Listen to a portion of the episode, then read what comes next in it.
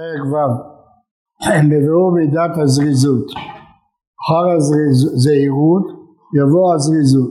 כי הזהירות סובב על הלא תעשה והזריזות על העשה. דהיינו סור מרע ועשה טוב. היחס בין אה, לא תעשה ועשה אה, נידון בכמה וכמה מקומות האם החומרה של העשה יותר גדולה מלא תעשה או ההפך. אנחנו יודעים למשל שהעשה דוחה לא תעשה. משמע שעשה יותר חזק מלא תעשה. מצד שני אנחנו יודעים שעונשים כבדים יש על לא תעשה, שאין כן בעשה אין עונשים כבדים. והתשובה היא שהלא תעשה זה זהירות ממכשולים שיש בעולם, אבל המטרה היא לא לא להיכשל במכשולים, המטרה היא להגיע לאיזה מקום, לאיזה מטרה, לבצע משהו.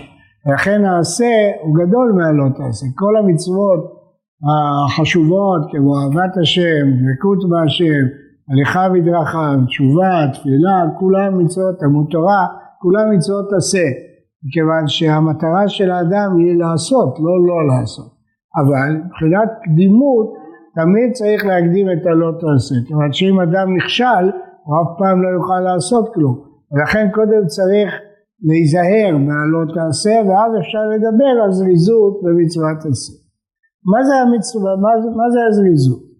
עניינו של הזריזות, התוכן של מידת הזריזות, מבואר שהוא ההקדמה למצוות ולהשלמת עניינם. יש פה שני דברים, זריזות דהיינו עשייה מתוך אה, מוטיבציה, מתוך זריזות, ההפך מעצלות, ויש דבר שני, נחישות, דבקות במטרה. ישנם הרבה אנשים שמתחילים דברים, אבל אין להם כוח להשלים את זה במשך זמן רב עד סופם. והזריזות, לפי הרמח"ל, היא לא רק הקדמה למצווה, זאת אומרת הזריזות לקיום המצווה, אלא גם הנחישות והדבקות במטרה עד השלמת ענייניו. כלשון הזה אמרו זיכרונם לברכה, הזריזים מקדימים למצוות, אז אם כן זה לשון חכמים מסכת פסחים. וזה, למה זה כל כך חשוב? כי כמו שצריך פיקחות גדול והשקפה רבה להינצל ממוקשי היצר ולהימלט מן הרע שלא ישלוט בנו להתערב במעשינו, שזה הזהירות, כן צריך פיקחות גדול והשקפה לאחוז במצוות ולזכות בהן ולא תאבדנה ממנו. לא די שאתה נזהר לא להיכשל בעבירות אלא אתה צריך גם להיזהר לא להיכשל בעצלות שתמנע ממך את עשיית המצוות. אומנם העצלות זה לא עבירה כשלעצמה, זה לא הליכה אחרי שום תאווה ואחרי שום עבירה, אבל היא מונעת ממך את הקיום של המצוות, ולכן העצלות ושההפך מהזריזות היא מכשול כמו שכל הלא תעשה שנזהרנו מהם הם מכשול. כי כמו שמסבב ומשתדל העץ הרע ותחבולותיו להפיל את האדם במכמורות אחרים, כן משתדל למנוע ממנו עשיית המצוות ולעמדה ממנו. אם יתרפא, יהיה לו רפיון, ויתעצל, ולא יתחזק לרדוף אחריהם ולתמוך בהם, יישאר נעור וריק מהם בוודאי. אם אדם לא מתרגל מגיל צעיר מאוד להשתלט על העצלות שלו ולהיות זריז בפעולות שלו, אנחנו נראה בסוף המידה הזאת שהרב אפילו מדבר על זריזות פיזית, של, של להיות זריז בתנועות שלו, לא להיות כבד, לא להיות עצל. אז הוא יפסיד הרבה מצוות שהוא לא יעשה אותן. אדם שלא זריז, כפי שנראה בהמשך, אז כל פעם שיש הבעיה הכי קטנה הוא מתעצל מלקיים את המצווה. ותראה, כי טבע האדם כבד מאוד. אדם בטבעו הוא עצל. אם לא תהיה לו מוטיבציה הוא לא יעשה כלום. אומרים שזה אחת המחלות של הצעירים המודרניים, העצלות. לא עושים שום דבר. למה? אין להם סיבה, אין להם מוטיבציה לעשות שום דבר. כסף הם לא צריכים, מספקים להם ההורים, ואין להם סיבה לקום בבוקר, יכולים לישון עד הצהריים, עד אחרי הצהריים, זאת מחלה, מתייחסים לזה ממש כאל מחלה. עצלות, מין עצלות אה, מתמשכת אה, שגורמת שאדם לא יבצע שום דבר, לא יעשה שום דבר, למרות שהוא לא עשה שום עבירה, הוא לא נכשל בשום עבירה, אבל הוא גם לא עשה שום דבר. אז מה הועיל לנו שהוא נזהר מכל העבירות והוא לא עשה שום דבר? טבע האדם כבד מאוד, כעופריות החומריות גס, על כן לא יחפוץ האדם בתוח ומלאכה. אדם בטבעו לא רוצה להתאמץ. ומי שרוצה לזכות לעבודת המועד בארץ, זה שיתגבר נגד טבעו. צריך לרכוש לעצמו אה, כוח, תכונה שהיא נגד הטבע להתעצל. ויתגבר ויזדרז, שאם מניח ביד עצמו ביד הוא לא יצליח. מה אם אדם אומר אני לא אעשה שום דבר, אני אשאיר את עצמי ללכת לפי הטבע שלי, הוא ירדם, הוא יישן, הוא יהיה עצל, לא יעשה שום דבר, לא יקום, לא ילך, לא יפעל, כי טבע האדם עצלות. ולכן הוא זקוק למוטיבציה כדי להתנער מהעצלות הזאת. הוא מה שאמר התנ"ך, ואז כנמר, קל כנשר, רץ כצבי, גיבור קררי, לעשות רצון אביך שבשמיים. וכן מנו חכמים זכרונם לברכה בגמרא ברכות דברים הצריכים חיזוק. מה פירוש חיזוק? שכל הזמן אדם צריך לחזק את עצמו בהם אחרת הוא יתרפא מהם. תורה? גם שלומד תורה יודע מניסיונות שבאיזה שלב מסוים מגיע לעייפות לעצלות לא מתרפא. אם זה בסוף הזמן או אם זה בסוף השבוע אם זה בסוף המסכת הוא מתרפא הוא מתעצל. צריך חיזוק. צריך, אה, אה, סיפר פעם אחד מהמפקדים הבכירים של הצבא, שהיה בחור ישיבה בירושלים, ובשעה חמש היה משגיח עובד ליד התיבה ונותן דפיקה על התיבה. זה היה סימן לכולם להתנער מהעייפות, מהעצלות, ככה הוא סיפר לחיילים שלו איך הוא מעיר אותם, מנער אותם. אז הדפיקה הזאת היא חיזוק, צריכים חיזוק, דברי תורה צריכים חיזוק, אבל החיזוק הזה הוא לא מספיק לבוא רק מדברים חיצוניים, הוא צריך חיזוק המוטיבציה, שאדם יחזק את הכוח הרצון שלו, הוא מקרא מלא, חזק ואמץ מאוד, לשמור ולעשות ככל התורה שאצלך משה עבדי, למה זה צריך חיזוק?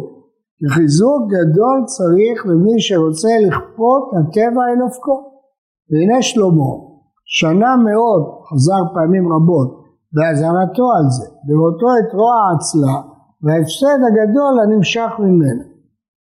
מה פירוש הדבר? עצלות יש לה אה, בעיה גדולה שלא מרגישים בה מיד.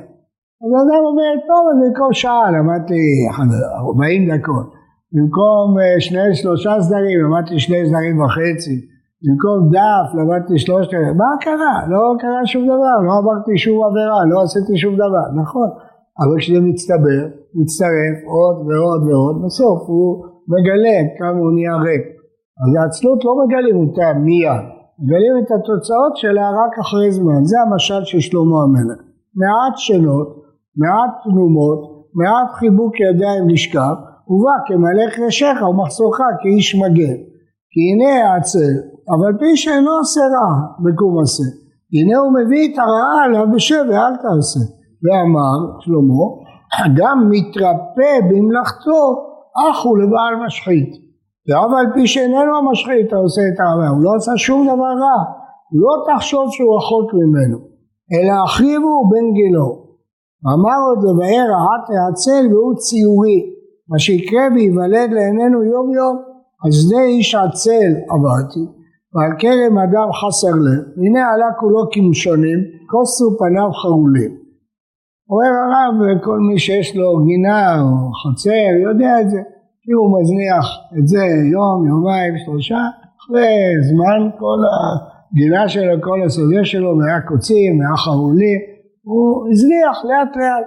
הוא אומר הרב, זה המשל, ואחרי אנוכי ישית ליבי ראיתי לקחתי מוסר, מעט שנות, מעט נורות, מעט חיבוק ידיים נשקע, כמו באותה גינה שהופכת להיות מוזנחת, ככה החיים של האדם, אם הוא מעט ישן, מעט מתנמם, מעט מתעצל, בסופו של דבר הוא בא מתהלך מיד, פשוטו הוא אמיתי כמשמעו, הוא מה שקורה שדה העצל ממש, הנה דרשו בו חכמים מדרש שניהם, זה לשונם.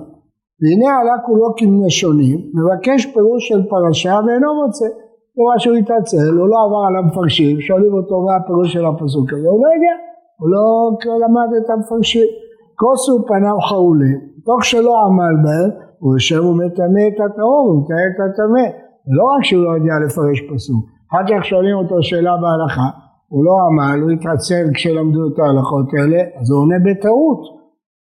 הוא פורץ גדרה של תלמידי חכמים, מה עונשו של זה? שלמה פרשו, פרץ גדר ישכנו נחש. והיינו, קריאת העצל אינה באה בבת אחת. ולא כמו שהרב עובר עבירה, אז הוא יודע, עברתי עבירה, נכשלתי. לא, הוא לא מרגיש, מעט מעט, ולא שידע וירגיש בו. כי הוא נמשך מרעה אל רעה, עד שימצא טבוע בתכלית הרעה. בתחילה, אינו אלא מחסיר הטורח אשר היה ראוי לו. צריך להתאמץ בשביל להבין את הרמב"ן הזה, את התוספות הזה, וכבד עליי, נעזוב את זה. גם צריך קצת להתאמץ להבין את התירוץ של התוספות, לא, אז הבנתי את הקושייה, מספיק, אני לא, לא יכול, אם זה אה, מלחמות ארוך, או רייבד ארוך, זה כבר בכלל אה, קשה מאוד, זה לא בשביל. הוא לא רוצה להתאמץ, הוא רוצה ללמוד דברים כאלה. אז בסדר, זה לא עבירה כמובן, אבל מזה נמשך שלא ילמד בתורה ככל הצורך, אז הוא לא יעיין בסוגיה הנכון. הוא מפני חסרון הלימוד, תחסר לו ההבנה, כשהוא ירצה ללמוד הוא כבר לא יכול לעיין, נכון? והנה אילולא הייתה גומרת רעתו בזה כבר הייתה רעה, אדם שלא יודע ללמוד זה כבר רעה, אבל לא זאת הבעיה, אחות מתרבה והולכת שברצותו על כל פנים לאשר הפרשה והפרק ההוא, הוא כן רוצה לבאר את הסוגיה, הוא רוצה לכתוב על הסוגיה, הוא רוצה לחדש בסוגיה, אבל הוא לא יודע, יגלה פנים שלא כהלכה, יפסוק פסקים לא נכונים כי הוא לא יודע לעיין, וישחית האמת והפכה ויעבור על התקנות ויפרוץ את הגדרים, וסופו כמשפט כל פורץ גדר.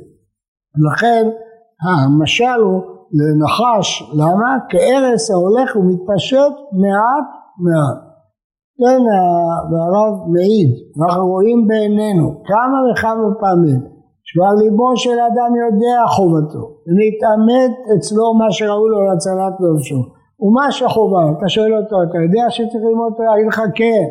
יודע שצריך לקום לתפילה? כן. למה אתה לא קם? ככה, התעצל. למה לא באת לסדר? התעצל. למה אכלת? התעצל. הוא יודע שהוא צריך, הוא יודע שהוא צריך לבוא להתפלל, הוא לא בא. למה? הוא מתרשם. עוזב את הגוף שלו, לא, העצלות שלו לא מנער את עצמו, לא מאיר את עצמו.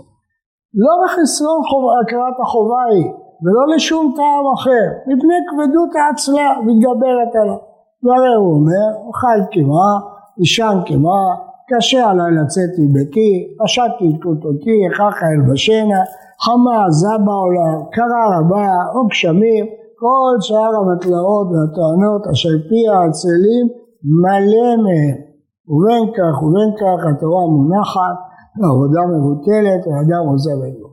לכן האיש הזה לא עושה שום עבירה. רק אומר כבר הלכתי לישון או שכחתי שלא התפללתי ערבית מה אני עכשיו אקום ואתלבש ו... לא הוא מתעצל, מתרשם. העצלות הזאת אני אקום למניין הראשון להספיק קריאת שמע בזמנה אני אשאר אני אקום בתשע אקום בעשר אקרא קריאת שמע כמי שקורא בתורה. הוא מתעצל הוא לא, הוא לא מרגיש שהוא נכשל הוא לא מרגיש שהוא עובר עבירה. אז לכן זה איטי זה פעולה איטית אבל אחרי זמן אז זה האיש שלא התאמץ ולא טרח ולא עמל, אז ברור שהוא לא ישיג, ואם הוא לא ישיג הוא לפעמים גם גורע, הוא יקלקל, כיוון שהוא יפסוק הלכות לא נכונות, הוא לא יודע לעיין בתוספות, הוא לא, לא יתאמץ להבין את הרשב"א, הוא לא, לא מתאמץ, אין לו כוח להתאמץ, הוא לא רוצה להתאמץ, ולכן הוא, הוא, זה העצלות.